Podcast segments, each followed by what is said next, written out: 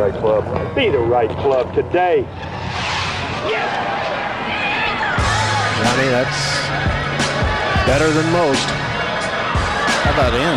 That is better than most. Better than most.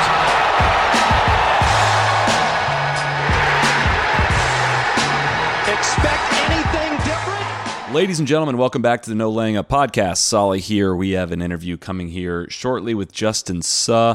I don't want to brag, but I think I am the first person to ever interview him, at least since he's turned professional, and not mention any one of the three of Collin Morikawa, Matthew Wolff, or Viktor Hovland. I, I'm not going to say it was a conscious thing, but it was definitely a conscious thing. Uh, talked to him a lot about just the beginning of his pro career, battling some injuries, chasing Monday qualifiers. There's a lot in this. You know, I think all, all heads kind of turned towards the other other three guys in that 2019 class. But um, you know, Justin's route towards the PGA Tour has been he's encountered a few roadblocks. He's been playing some really good golf and has a great future ahead of him. And there's a great story about what he did uh, with his paycheck from the Farmers Insurance Open. So. Uh, also, if you listen to the Sunday Pebble Wrap Up Pod, you probably heard us mention Akshay Bhatia and the new putter he has in the bag. Same one that Jon Rahm has been playing since he switched into an Odyssey. To this point, it's been called a prototype, which is Odyssey code for, you know, we'll be selling this to regular golfers soon, but not quite yet. Uh, that putter is the new Odyssey 2 Ball 10, and it is now available. So, in just a few weeks on tour, it's already Odyssey's most played model. Tour pros are loving how square it sets up, how low the profile is. Uh, and if you haven't seen it, just imagine last year's Odyssey 10 putter with a little bit sleeker, um, but a, a two ball alignment on top of it. And it also doesn't just come in the two ball alignment option. There's an option with a smaller, thinner sight line, or you can do the whole bells and whistles, full alignment technology, and get triple track on the new Odyssey 10 putter. All available with the Odyssey Stroke Lab shaft, which is lighter, stiffer, and more stable this year. Promotes better tempo and consistency in your stroke. So take a look at the new Odyssey 10 putters at odysseygolf.com. Let's get to Justin Suh. All right, so where do we find you today? Got done with an early early workout at uh, TPC Summerlin, grabbed some quick Starbucks, and I'm in the uh, Summerlin parking lot. What what is we're gonna we got a lot to unpack here, a lot of what you've uh, gone through in the last couple years, and what, and what's on the on the horizon. But let's let's go there first. What, what's next for you? What what's you know you've you're in the unenviable position of you know kind of making your schedule as you go, taking any opportunities that you get along the way. Uh, what what's next? Monday qualifier wise, sponsor exemption wise, and tournament wise. What what do you know? What's on your schedule for this season and the end of or the beginning of this season? I've gotten three sponsor invites. It started off with Dominican Shriners, and then I top ten at Shriners, got into Bermuda. Then I just played at Farmers Insurance. So I've gathered I think it's around 145 FedEx Cup points, and we need another 145 more for temporary status. Um, so fortunately, I've been given the opportunity to uh, play in Puerto Rico, and then Punta Cana uh, the following weeks after. So those are the two Sure sponsor invites that I'm in, and yeah, I'm excited to make a run after it. Are, are, any of those events are, are those events full FedEx Cup uh, points events? And do you try to try to balance, you know, where you're going to take your sponsors exemption with where the most FedEx Cup points are to be earned, right? Because that's that's that's your ticket to the tour is getting enough FedEx Cup points. Do you have to kind of balance that at all? You know, sponsor uh, sponsor exemptions aren't given out so easily. So whatever we get, it's uh, it's a gift. it's exactly. So um, I mean, Puerto Rico and Dominican, I think they're off week events. I think WGC concessions is during the week of Puerto Rico.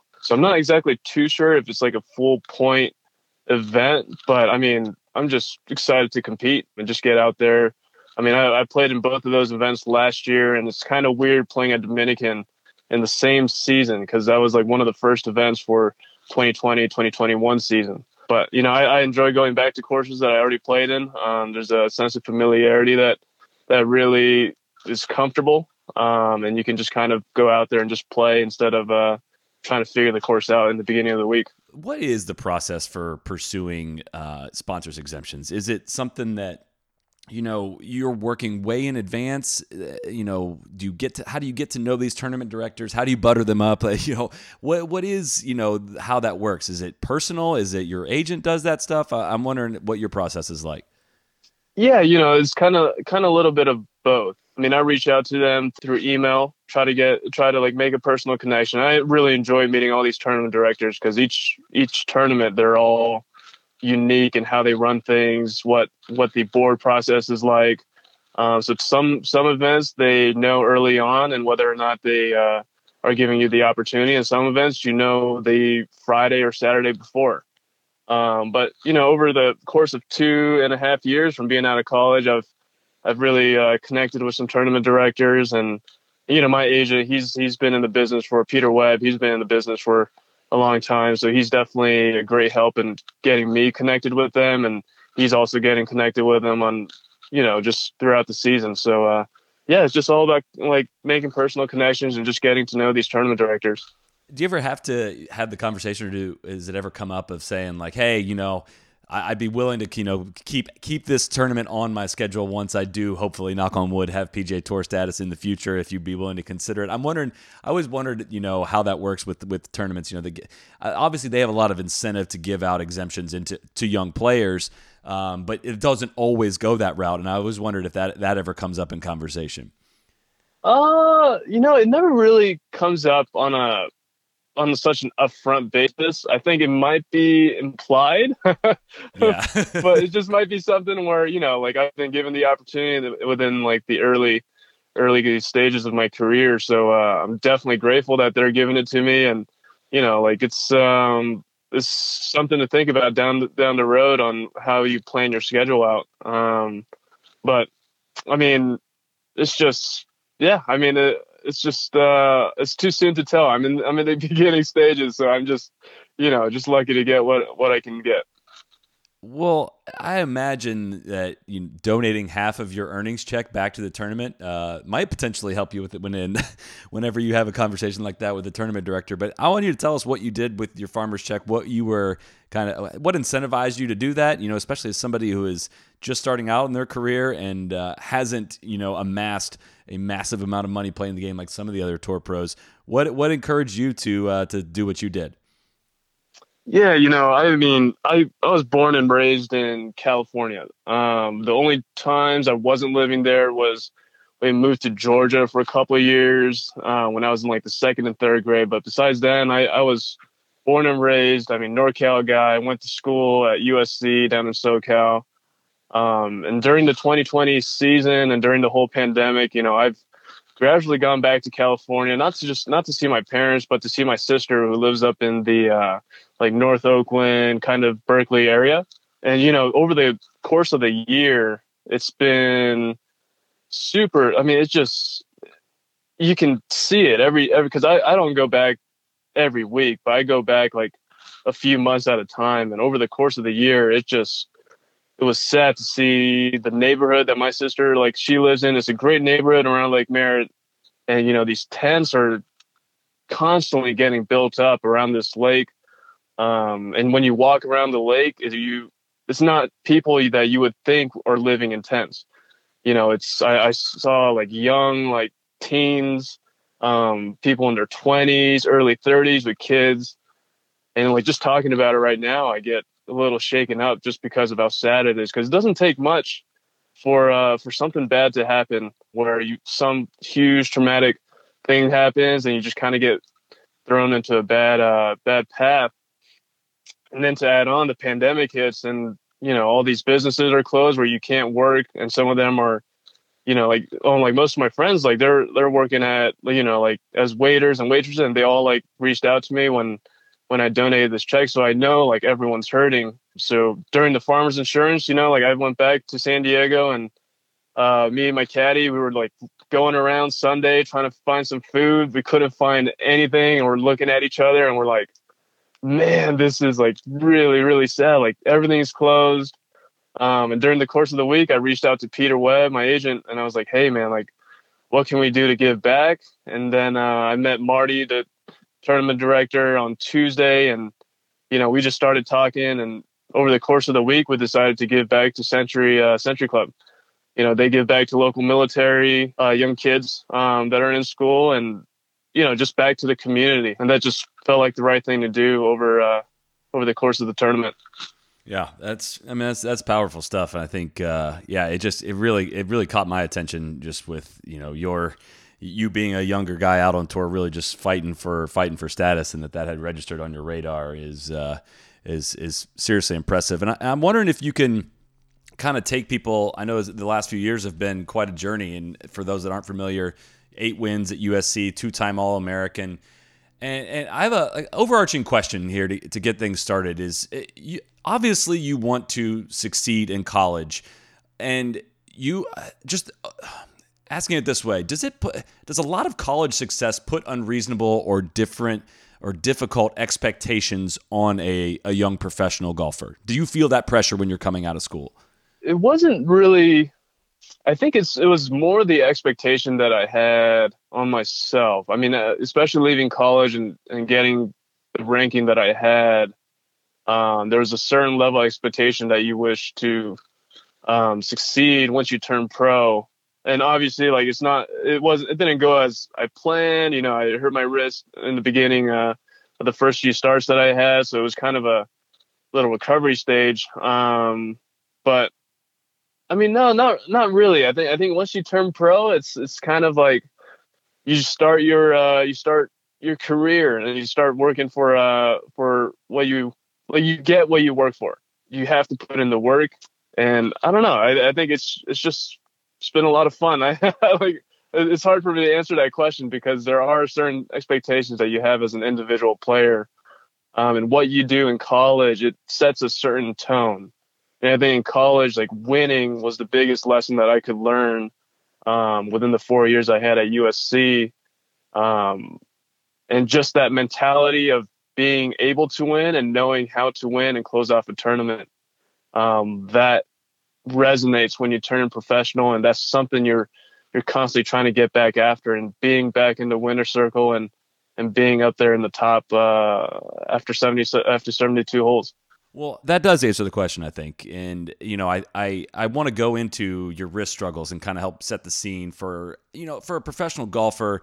I think a lot of, you know, golf fans can like hear like, oh, he's dealing with injury, blah, blah, blah. But man, man, he's, you know, these results really aren't, aren't like, you know, looking very good right now but I want to understand how like a wrist injury can permeate its way into all aspects of the game. And I know I know you probably don't want to blame you know a a your your professional you know blame too much on an injury, but at the same time, it's impossible to separate out you know how, what kind of effect that has. So how bad was the injury? What are we working with? And, and you know what what is the current status of that uh, your wrist? Yeah. Uh, so you know during that phase of me turning pro, we, we I was playing so much golf. I went from college regionals to nationals, which is a marathon of golf. Flew a red eye straight to Memorial. Played a Memorial, and it's the one of the longest roughs that I played in like the whole season because college rough isn't that long. Uh, you know, just hacked it out there. And then I went to U.S. Open qualifier in California, and then you know I was just moving from such different conditions. So I was I was trying to hit like so many golf balls, which was in hindsight a huge mistake. Um, trying to get my numbers down in each, you know, like sea level to to certain, you know, I think we were playing like 90 to 100 degrees in Arkansas and you know, 50, like 60 degrees at Memorial. So it was such a huge change in temperature and um, I was just hitting way too many balls trying to get ready for each event so then once that little stretch got over, I went to Travelers, and before Travelers, I was starting to get some uh, some pain on my left wrist, um, and I went into the PT truck that they had in each uh, tournament, and the guy was like, "Hey, like, like he's kind of trying to like feel it out," and he was like, "Yeah, it looks like a little tendonitis," and you know, I was like, "Okay, whatever," like, like I'll just play through it. But what it affects during the week is that during your prep week from Monday through Wednesday, I mean, I wasn't able to hit more than half a bucket to warm up.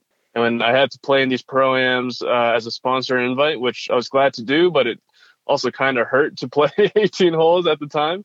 Like it just the prep work, it was it was kind of sad because I just couldn't do what I felt comfortable doing. And when the tournament starts, um, the rough is long, and you know I can't hack at it uh, the way I normally could um, and I kind of have to play defensively. And even when I do hit the fairway, it's not my normal swing. Uh, my body, your body has a way of reacting to certain injuries and certain pains and trying to compensate for it. So it just didn't feel comfortable. Um, so each week I was missing the cut by a shot or two. Um, and it was, it was just me just grinding it out, like literally just, you know, doing the best I can, grinding it out, but it was just always a shot or two. So once that season was over, I just knew like in my head, I was like, I, I just, I just need to get healthy. I need to work just on the right things and I'm there. Um, and I just had that belief in my head throughout the past year and a half, just put in the work, you know, moved, moved out to Vegas and just focused on golf. And it's been such a fun and rewarding time just because I know I've put in the work. I know I had that belief that I could start competing and to see results over the past few events. It's been so much fun. Is it is it left wrist and is it ulnar side by chance? Uh, it was. Yep. Yep. I've But got right the now, same it's completely exact healthy. one. Yeah. Oh, do you really? but it- yeah, it like it's hard to. I don't know if it was like this for you, but it, it actually affected me on like shorter clubs a ton, like putting. Just the more I had to angle my wrist, it was I I I played rounds where I had to putt one handed because it hurt so bad, and it just like it just permeates through through everything, and I wonder. I wonder for me if it kind of you know caused me to get into some bad habits with my swing, which like I later had a pretty bad slump because of it, and I, and that's I've heard you talk some about you know what some things you've had to work on and some swing changes you've had to make. Did you have to kind of work around this injury? You know, one while it was hurt, and then you know now that it's been healthy, is your swing different now for any reason? It, actually is, yeah. So I went to go see my coach, Bill Johnson. He's he lives up in NorCal. And I told him I was dealing with this injury, and he, you know, it's funny. Like Bill, he uh, he made me switch a certain thing. It was it was a very simple move. It was kind of putting this uh, this glove under my left wrist, and just by doing that and working on that for for quite a while, it it really changed the way my swing worked. And then, uh, you know, he kind of lets me be. under your left wrist. oh, sorry, my left armpit.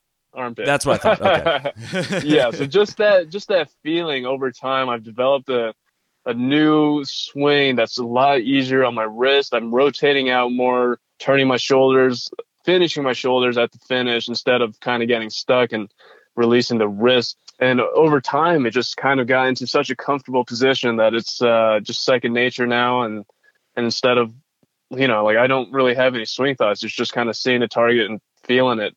And I think that's when everyone plays their best golf when there's just no swing thought and you just have full control of what the ball's doing and you can feel it for with your swing and just you know adapt instead of you know thinking about mechanics and and right now I'm at that stage and it's just uh it's just fun to just keep playing like practice like hitting balls is kind of boring now just just because I want to go out there and make some birdies. That is exactly what I was getting ready to ask about next, which is just the balance of swing work, swing thoughts, and competing. And I think you just said it right there. Like nobody plays, and exaggerating a little bit, nobody plays great their best golf when they're fully thinking about their golf swing while they're playing, right? Yet at the same time, when you have mechanical things that you need to work on, how do you find that balance between like, hey, I need to like, you know, I'm doing these drills and everything off the course. It's going to help me when I get to the course, but how do you stop thinking golf swing on the golf course? Do you ever, is there a specific time where that happens or is it just something that kind of evolves naturally?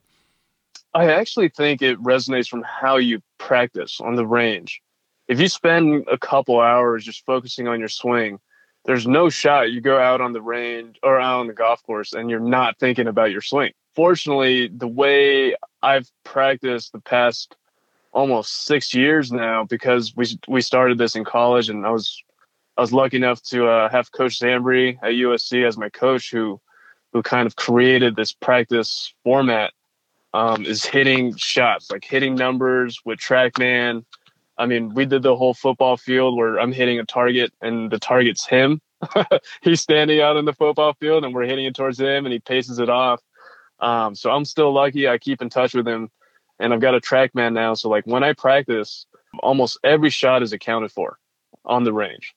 So instead of thinking about mechanics, you're thinking about just executing the shot. So if we're doing like a, a like a high random, if the number's 161, like that's what I need to focus on. Just hitting the shot at a certain target. You know, it's it's like this thing where like basketball players like like LeBron and Kobe, they always kind of they're like huge idols of mine, Kobe especially. Like, you want to practice the way you play. It's hard to just turn it on for a tournament. Rather, if you're just kind of always on, like especially when you practice and and you know every shot, it's uh, it's the same shot, same routine how you would execute on a golf course. That means you're always on, um, and I think that helps not get into the you know the bad routine of just constantly working on your swing, messing with different different uh different positions. Instead, you're just hitting a shot, feeling like having full ball control, and just you know, it's so much more fun. you're just hitting a number, and you know exactly uh, exactly what you're doing. A quick break here to check in with our friends at Whoop. You've heard us talk a lot about Whoop. You can go to whoop.com uh, and use promo code No Laying Up for 15% off all of their offerings here. I've been using this a lot lately as I'm trying to train for a tournament I'm playing in this this upcoming week. You know, trying to balance my alcohol intake. You know how well I'm sleeping, how my, how well my body's recovering, making sure I'm peaking uh, for something. That's it's a great tool to use if you have something you want to peak physically for. It has great programs to help you train to do that. People that have been in, are in the groups, you can see you can get in these groups and you can see other people's data. People who uh, are in the same groups as I keep coming up to me in the street, being like, "Sir, I'm just." so crazy jealous of your recovery times. It's been so impressive. How do you do it? And I, I tell them it's just a it's a skill that you know you're going to learn over time. It's something that uh, you know Whoop has helped me a lot with. They have a great podcast that kind of talks about the benefits of, of their of their fitness wearable and that we're really just kind of scratching the surface of of uh, what it can do for you both physically mentally better sleep routine I, I, could go on and on and on and we have in many many different occasions uh, raving about the product so go to whoop.com uh, use promo code no laying up all one word for 15% off your purchase there which could save you hundreds of dollars there and again we, we love this thing and you're going to see it in some upcoming content that i think is going to be quite interesting so without any further delay let's get back to justin So. I have this this quote here the, from you for it was from Golf Digest, and I, I, don't know when the second half of last year that they're referring to in the quote. I think that means second half of 2019. But you said the second half of last year, I spent a lot of downtime in my hotel room, just me and my phone, and I was just scrolling and scrolling. It was toxic. You start looking at 10,000 golf videos, it's going to creep into your swing. So it sounds like you uh, this is part of your learning process of that whatever you were doing there in the second half of whatever year that was it was having an effect on how you practiced and on your golf swing. Yeah, just because like especially when you're not going through like especially when you're not playing good golf and you're kind of like trying to find and seek something that might work. Uh, like I said, like going through Instagram and Facebook and looking at so many golf videos throughout the day, like you're gonna your your mind will try to gravitate towards something that might work and something that might key like might click for you. Um, but at the end of the day, all all it's doing is just making you change something new each day, and you're never going to develop the habit, the the anchor that your swing needs for you to just look at a shot and just hit it, because you're always going to have something else in your head where you're like, "Oh, like I saw that on on video." like you know like that move looks pretty sick. But you know you just have to build your own anchor. You just have to develop your own swing and and uh you know just own up to it like it's uh it's it's something that's going to be what you rely on um in those pressure moments and I feel like when I not to insert too much of what what I've been going through here, but it's like all right, so you look at something on film and you say, "Wow, I'm aimed too far left." So the next day you are coming back and you're like, all right, I'm closing my shoulders a little bit, closing my stance a little bit. All right, you know what? Now I've kind of got it good. And the next day you go to do it again and you're like, okay, let's let's close the stance and close the shoulder. And then you start creeping and now you're aimed too far right. Like you almost it's it's hard to to figure out when your body has adjusted to changes you're making and when you like need to tell your body you need to make changes. Is that does that make any sense? Am I am I am I on the right track with with some of that? Yeah, uh, I mean, I'm so me and my coach Bill. That's literally all we work on. right. I saw him on Friday, just a few days ago, and we only worked on alignment and setup because I have my anchor right now where where it's my swing, and if just the feet's a little off or the shoulders a little off, it'll do something something weird to the ball, uh, something that you're not really expecting. Um, so all we did was fix up a few alignment issues, and you know we just keep it super simple. Um, once that's figured out, you just again go back to what I practice. It's just going back to just hitting your numbers, hitting um, working on hitting shots, um, going out on the golf course and just playing like how you would play in a tournament. Well, this is going to be a, kind of a multi-part question, but I want to know when you walk off the course for the last time as an amateur, uh, and you're now going to become a professional golfer are you aware of or do you know like where you are weak compared to your tour pros or where you need to improve specifically what you need to get better at or does it take maybe a little bit of time of playing PGA Tour golf courses and playing uh, you know side by side in competition with PGA Tour players to really show you what you need to be working on. I'm just kind of wondering if you knew what you needed to work on coming out, or if that's something that you know you were anything you were kind of hit with of like, oh man, this needs to get better if I want to compete out here. Uh, yeah, uh, that's for sure. Um, just because the courses we play in college and the courses we play on tour, it's pretty different um, as far as distance wise, green speed, and just the variability of, of what you're going to expect week to week. Instead of having three weeks to prepare for an event, sometimes you're going from week to week to week to a new new course. And it's something that I learned just from playing playing in all these exemptions. You kind of see how people prepare for each event you know, like we're we're lucky to have all these stats and data on PGA Tour where you can kind of see how you rank in relative to other pros. After the first season of getting exemptions, like my obviously my iron sucked. I wasn't I wasn't hitting greens, like I just wasn't hitting the right shots. But uh, over the actually the pandemic, honestly, for me it was uh, it was almost a blessing because I I mean no tournaments, um, as far as like career wise, it was a blessing just because like there was no tournaments and it was kind of a, a time to just kind of practice. Like it was just figure some stuff out, get to work. Yeah, like I mean, after the first season, like like we just looked at the stats and me and my coach Zambri, like we, we were like, shit, iron suck.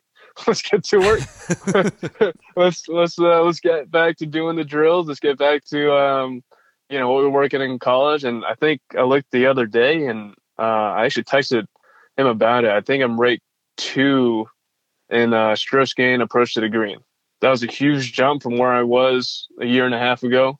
You know, it's still we're constantly trying to get better. Um, and yeah, I just I think I've I've kind of surpassed the level that I was in college and kind of playing at a new comfort level of where I feel like I should, you know, expect to be at approach approach to the green and you know my ball striking. But uh, yeah, there's a there's a couple things I still need to work on, but you know, it's slowly but surely.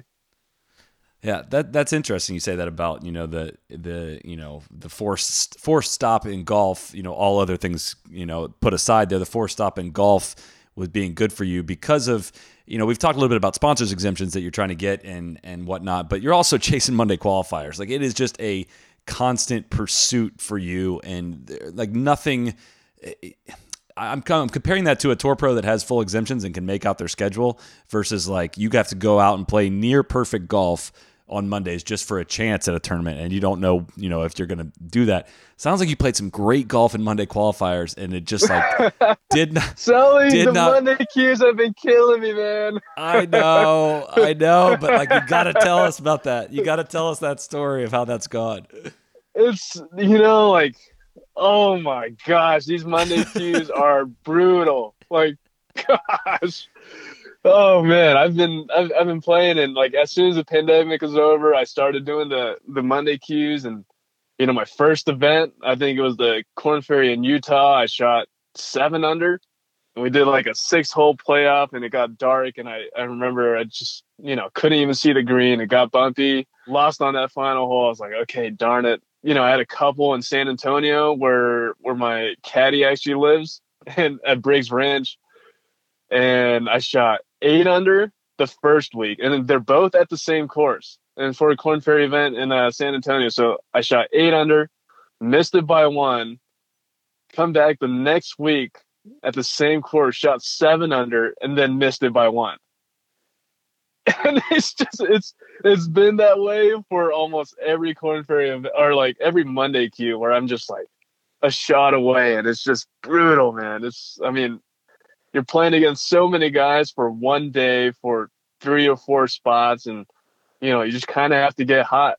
Um, but I you mean, did get that hot. It, That's the thing. I did get hot, but just not hot enough. I know. So it's just, you know what? The thing is, out of all these Monday cues, like you definitely learn. Like there's some there's a learning experience that I've I've gathered away from just all these Monday cues, and it's really just what it takes to show up for one day, really playing, really like knowing how to just kind of like like that whole thing about turning it on. It's like no, no, you just can't turn it on for one tournament. Like you have to be playing good golf and good good rounds like in your practice to you know make it almost effortless when you play these Monday cues and just kind of go out there and you know like it's it's it shouldn't be a surprise to you that you shot you know eight under, seven under, six under. It's just it's something that you develop over the course of your practice. And these Monday cues, you know, it's just it just taught me like over one day, like you know, a tournament Thursday, Friday, it's a, it's a cut after Friday. You just it kind of teaches you, you know, just to kind of always be on and just you know just grind, just get after it. yeah. You just you just kind of have to play.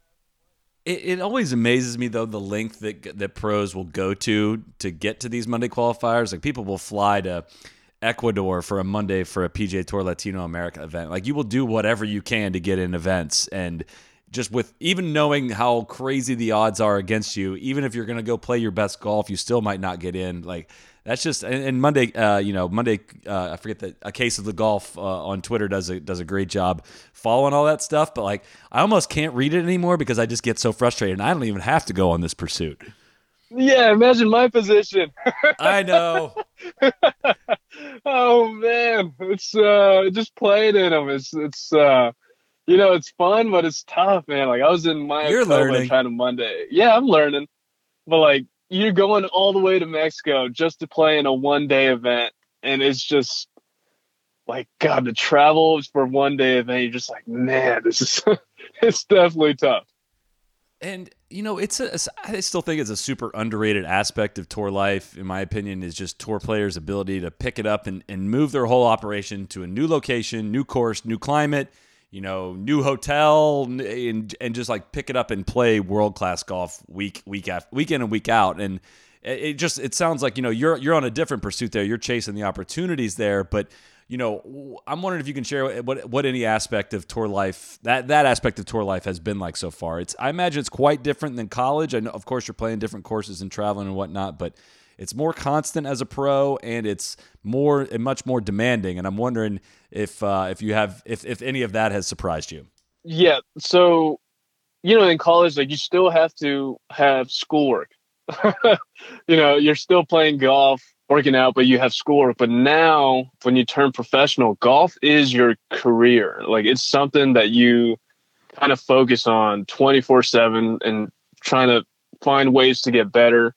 You plan your whole days out, you plan your schedule out, all revolving around golf. Um, and it took me a little bit of time to really realize that you have a lot of time out in sunlight um, but you also have to like create time to you know get away from golf and i think like over the course of these like monday qualifiers and traveling so much you find a certain pattern and in in what makes you play your best golf. And it might be like like during that saturday or sunday after a practice round like instead of playing 18 holes and just going straight to the hotel room like you just kind of need a little break from from from like focusing on this like one huge event that'll like get you into a tournament. And instead like you know go for a walk or uh go you know just go to a local like little like downtown area like go by the beach like i love walking and or running like down alongside the beach so i've definitely like found these patterns that work for me leading up to an event and just kind of getting away from golf getting away from your phone getting away from netflix um, and just you know training and and kind of getting out of the hotel room. Um, and that's something you learn once you turn pro and just finding what works for you. So I've got, and you're gonna help me fill in this list here. I've got Peru, Brazil, Argentina, Oman. You mentioned Mexico.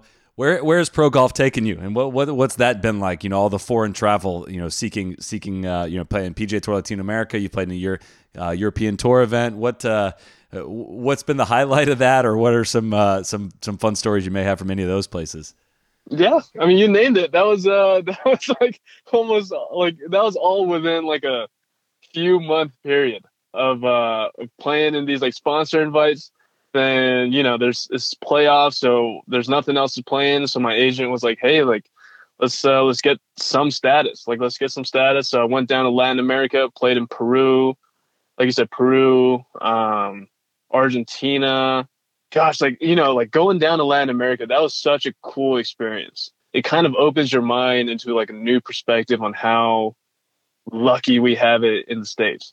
Latin America, there's so many like working class people, just people, you know, like they're like it's it's such a different different community where people there's there's a lot of people like when I was in Peru, like the traffic there was insane. Like people are biking right alongside your your car and it's you know, you're kind of like looking at this at a at, at the first time because I've never been down there, and it's just you know, you come back to the states, and like, man, like we we really have it lucky. We, you know, we have different rights, we have different privileges, and that's just a perspective that I was lucky to see.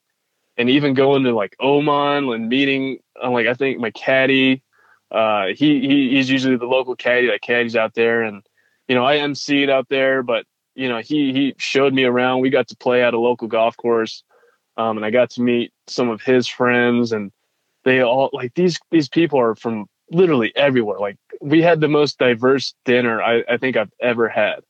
It was an Australian who was my caddy, whose friend was like this guy from Texas. His wife was Chinese, and there was another guy from I think like Brazil like it was so cool. And we're all just playing golf and, and you know, it just kind of shows you like the beauty of the sport where like all these different people like just came together for the love of the sport. And yeah, like traveling to all these places, it's it's definitely eye opening and and it's just so much fun. Like you're just you're like looking at the culture, the different foods, you know, like how people live and, and at the end of the day you kind of just realize like we're all just kind of like we're all the same. Like we're all we're just all like little monkeys, you know. Just just try to just try to go along life. We all need community. Um, I, I found the importance of of really keeping a close connection to your friends and keeping in touch. And we've got you know these phones that make it super easy to stay connected. Um, out of all these travel, like you just you just you know you got to stay grounded. You got to stay stay true to your roots fortunately for me, I've got great friends who who uh, I stay connected to on a daily basis. Yeah, it, it's amazing how you know you're you're experiencing this at a lot younger age in life than I did, but how you'll never be the same after traveling extended travel internationally. Like you just, it's impossible to. Like you have a whole different perspective on how people in different different parts of the world do things, and I could tell from how you described that how much that has already resonated with you, and it's it's you know, obviously the world is not at a place where that's possible, but uh, any chance I get to encourage people to just like go somewhere where you might be even a little bit uncomfortable, it's one of the great things you can do with your life is to get out and see the world and get that perspective. And I think that's that's almost an un, uh, not an untold story in golf, but kind of something that doesn't get emphasized enough with just just all the things you see on the PGA Tour Latino America. Like I, you almost uh, you have to work kind of hard to get some of the stories out of, you know, I think Keith Mitchell told us one about some someone waking him up uh, in Panama, and if he hadn't woke up, he would have missed his tee time, and he would have never got his card, and all the all the crazy th- like walks of you know the the place the game takes you, uh, and it's really cool to see like your perspective on that already at a young age. Yeah, I mean, I remember the first time I went to Peru, I got into uh, I got into a taxi, and it was in the middle of the night, and I took my phone out, like I was in the passenger seat and he looks at me. he's like, "Put your phone away." I'm like, "What?" I'm like, "Put my phone away." He's like, "No, no, no, no. Put your phone away." I'm like, "Okay." so, and then I realized, like, if I had my phone out in the middle of the night and we were kind of driving through this neighborhood, and he was like, "If someone sees you with a phone, like, there's no hesitation where you're gonna just."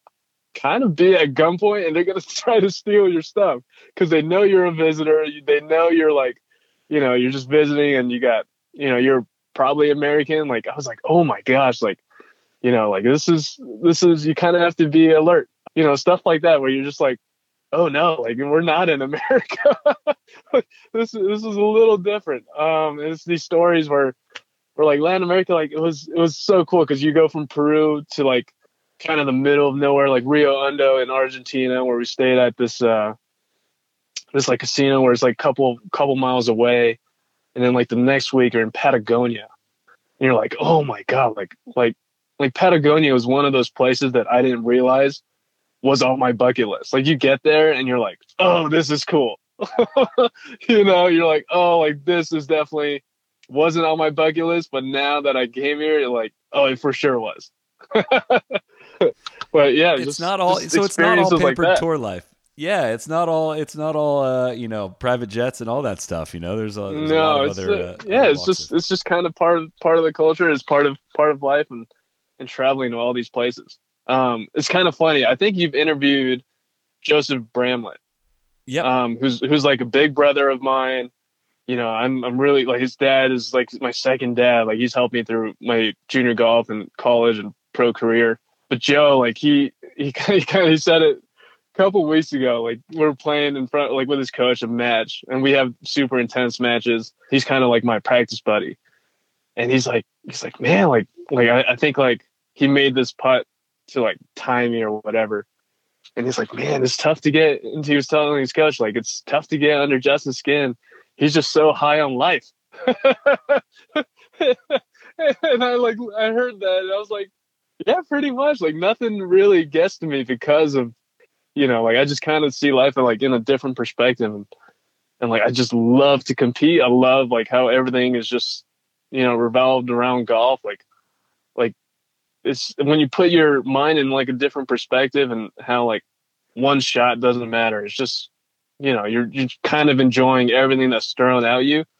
And joe when he said that it was just it was kind of funny because like man i can't get it under his skin See, that that is that's interesting, and that's an aspirational vibe to to have that. But I, I I would love to say I have that when I'm on the golf course, and that's probably where I play my best golf. But it you can't fake that. You can't like cheat that. You know, like do you have a secret towards having that kind of perspective on life? Because you know when things aren't going great for me and for a lot of people I see that I play with, like it is super hard to like fake that smile and fake that laugh and, and say hey every, everything's okay. Yeah I, I think it comes from like not not really uh like for me what doesn't dictate like what makes me happy or like on the golf course what makes me happy it's not the results of like playing well. It's more of the process of like coming out here practicing working like i really enjoy like when i come back home and i get to go to the gym i wake up early. I'm a morning person so i wake up early go to the golf course and just having the conversation like every little bit of like where this career has taken me.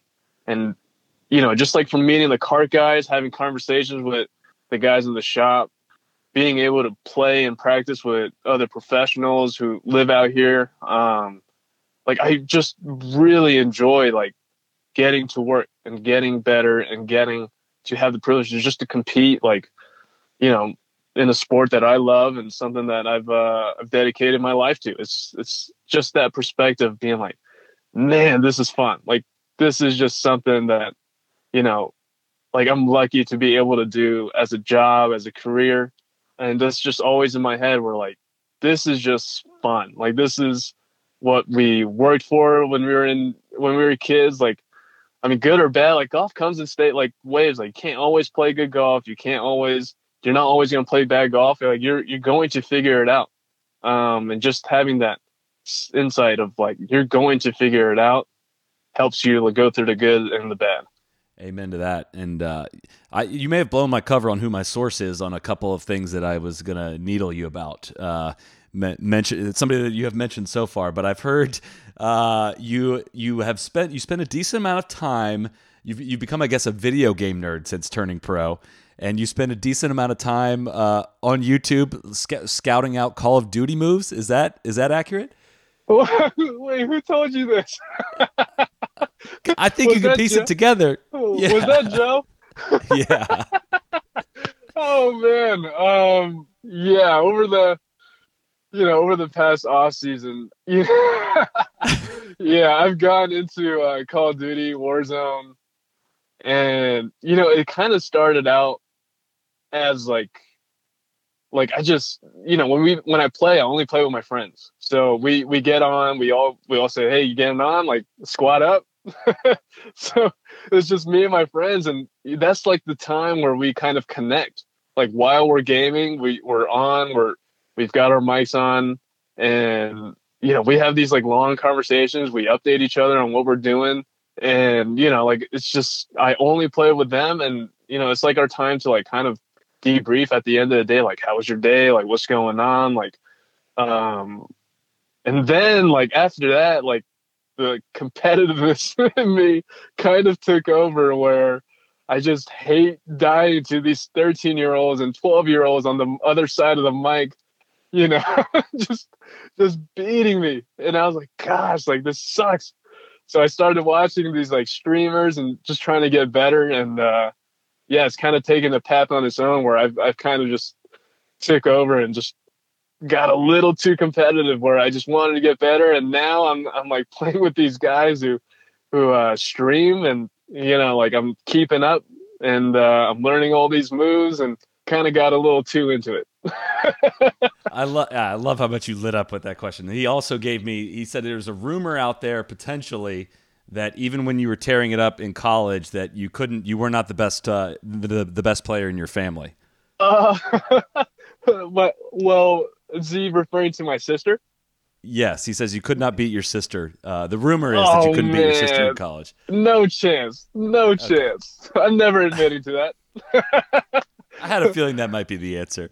Yeah, Um, no, in in college, maybe in the in the beginning stages when she was uh getting better when she was in college, but you know, there was a certain time where even she admitted like I just kind of took out uh, took off on my own. But yeah, I can't admit that. I'm the little sibling, like I I gotta beat I gotta beat her. a great player in her own right is what I was told. But uh, I, I, I have a random question, um, kind of in line with you know, there's a, a lot of discussion around distance in the game of golf today. And I was especially curious to get your perspective as somebody who just uh, you know graduated from the amateur game into the professional game. What is your perspective on let's just say potentially that we end up with a bifurcation situation with equipment where pros are playing different equipment. You know a a criticism of it and one that I don't have a great answer to is you know where do you draw the line? Where do you start with dialed back equipment? You know what would the transition be like for top college players into the professional game? I'm wondering if you're kind of clued into that conversation at all one and two what what what would what do you think it would be like? What would the transition be like if you you know you're playing equipment you're playing today as an amateur, but when you turn pro, it might be you know a spinnier ball, it might be dialed back in some way. Do you have any kind of any thoughts on that? You know, first of Things all, like serious I, here. I, yeah, yeah. Um, you know, like I grew up with, with Bryson, um, and he's always. I have so much respect for what he's dedicated to the game of golf. You know, he like ever since we were junior golf, like he was trying out so many new things. Where I was on the golf course, just, just like I mean, I was I was playing with him in like NCGA agency events, and he was coming out with some crazy things like putting one handed, you know, shaved irons. And, and my head was going crazy. And like a funny story, like I remember uh like we were going we were playing like this north and south match for California and he was like reading this this huge, huge book or like this, you know, three hundred page like printed out paper. And we were like sitting around in the college or not in the hotel room. And like the night before he he, he like mentioned the perfect like radius or something like circumference of where the ball like does a perfect 360 and i went to bed with that number in my head. And uh like the next day i had like seven perfect 360 lip outs and just like stuff like that. So first like first of all like bryson like what he's done to the game he it's i admire so much. Like he he knows that stroke gain off the tee is a huge advantage in uh in sh- in shooting low scores and playing all these like major championships where they tip it out. But for me i have a different build. Like i'm not the tallest guy. I don't have long lengthy arms like i can only get so much out of my body to where it'll sustain me for the course of a season and so what I need to get better on is completely different from guys who are six to six feet, six, you know, like those guys have the ability to get the distance um, to make themselves better. But for me, I have to strategize it a little differently. And that comes from approach to the green, um, being a great putter, driving accuracy, um, short game. So, you know, it's it's kind of it's kind of dealing like I, I understand it. Like I understand why so many players are are transitioning to hit it longer, but for me, like like I'm trying to be the best iron player because I know that my driving accurate uh, my driving distance is only going to peak at a certain level. I can hit it straight, but I know what's going to get lead me to a win on on tour and competing at the highest level is hitting great iron shots, being a great putter, short game. So you kind of have to realize and and kind of admit to yourself where you need to be the best at. Over the course of the pandemic and, and what Bryson has done to the game, it's it's cool to see so many people trying to hit it farther. But for me personally, it's it's I know it's not going to be my pursuit in trying to hit it 350 yards because I know what needs to get done for me to play at a top level and it's getting better at certain different things. But you know, I I admire what he's doing. I admire what what other other professionals are pursuing, but just for me personally, it's not something that's uh, critical. Um, and just hitting it longer, I want to get, I want to be healthy. I don't want to have injuries. I want to be able to play a full season, you know, without fatigue, and that's that's my pursuit. Each player is going to be different. Like we all have different body types. You know, we're all going to focus on different things, and and you know, it's just uh, golf. That's what golf kind of brings. Like everyone's so different. Like I think the stat on tour or whatever, like the shortest golfer is five four, the tallest golfer is like six five, whatever. Like there's there's so much range in between there, and you know you just kind of have to figure out what works for you. That is extremely extremely interesting. So we're not going to hear you yelling 208 before you go hit hit a ball uh, on the yeah, range. you might. I've messed around with it, you know, just during practice, like to me and Joe, like yeah, like Joe, like Bramlett, like we, you know, we we give each other so much shit. Like his coach came down last week and just saw us practice and play nine holes, and we are competing in nine holes, and it's just constant shit talking. It's so much fun, and he just he's never really like experienced that dynamic between uh two people, and we have a very special bond, and and you know like when I outdrive him, like I give I let him know I outdrive him and it pisses him off so much.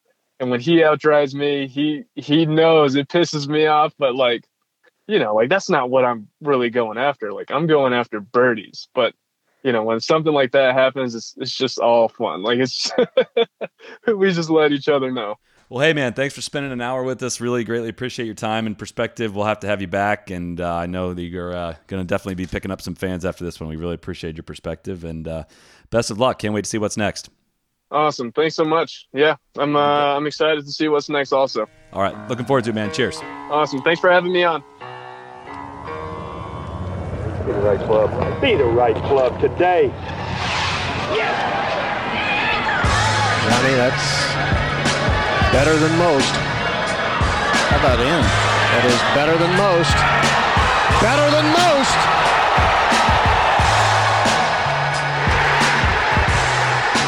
Expect any